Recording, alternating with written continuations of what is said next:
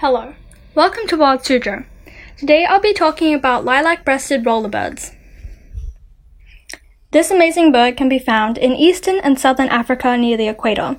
They live in woodland areas and bushy savannas. This bird's diet consists of arthropods, small vertebrates, insects, spiders, and even other small birds sometimes. They have quite a smart way of finding prey. If there is a wildfire, they will hunt near the fire to catch fleeing animals. Otherwise, they'll just sit on trees looking out for prey. This bird's predators are mainly bigger birds of prey, but they aren't endangered. This species is quite territorial and will attack others in their territory.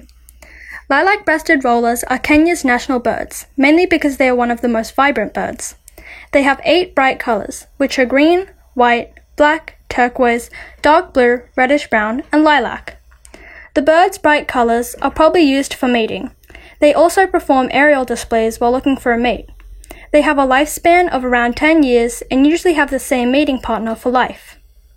What do you think of this bird's vibrant colors? Wild Suzhou, I'm Palm Tree, and thank you for listening.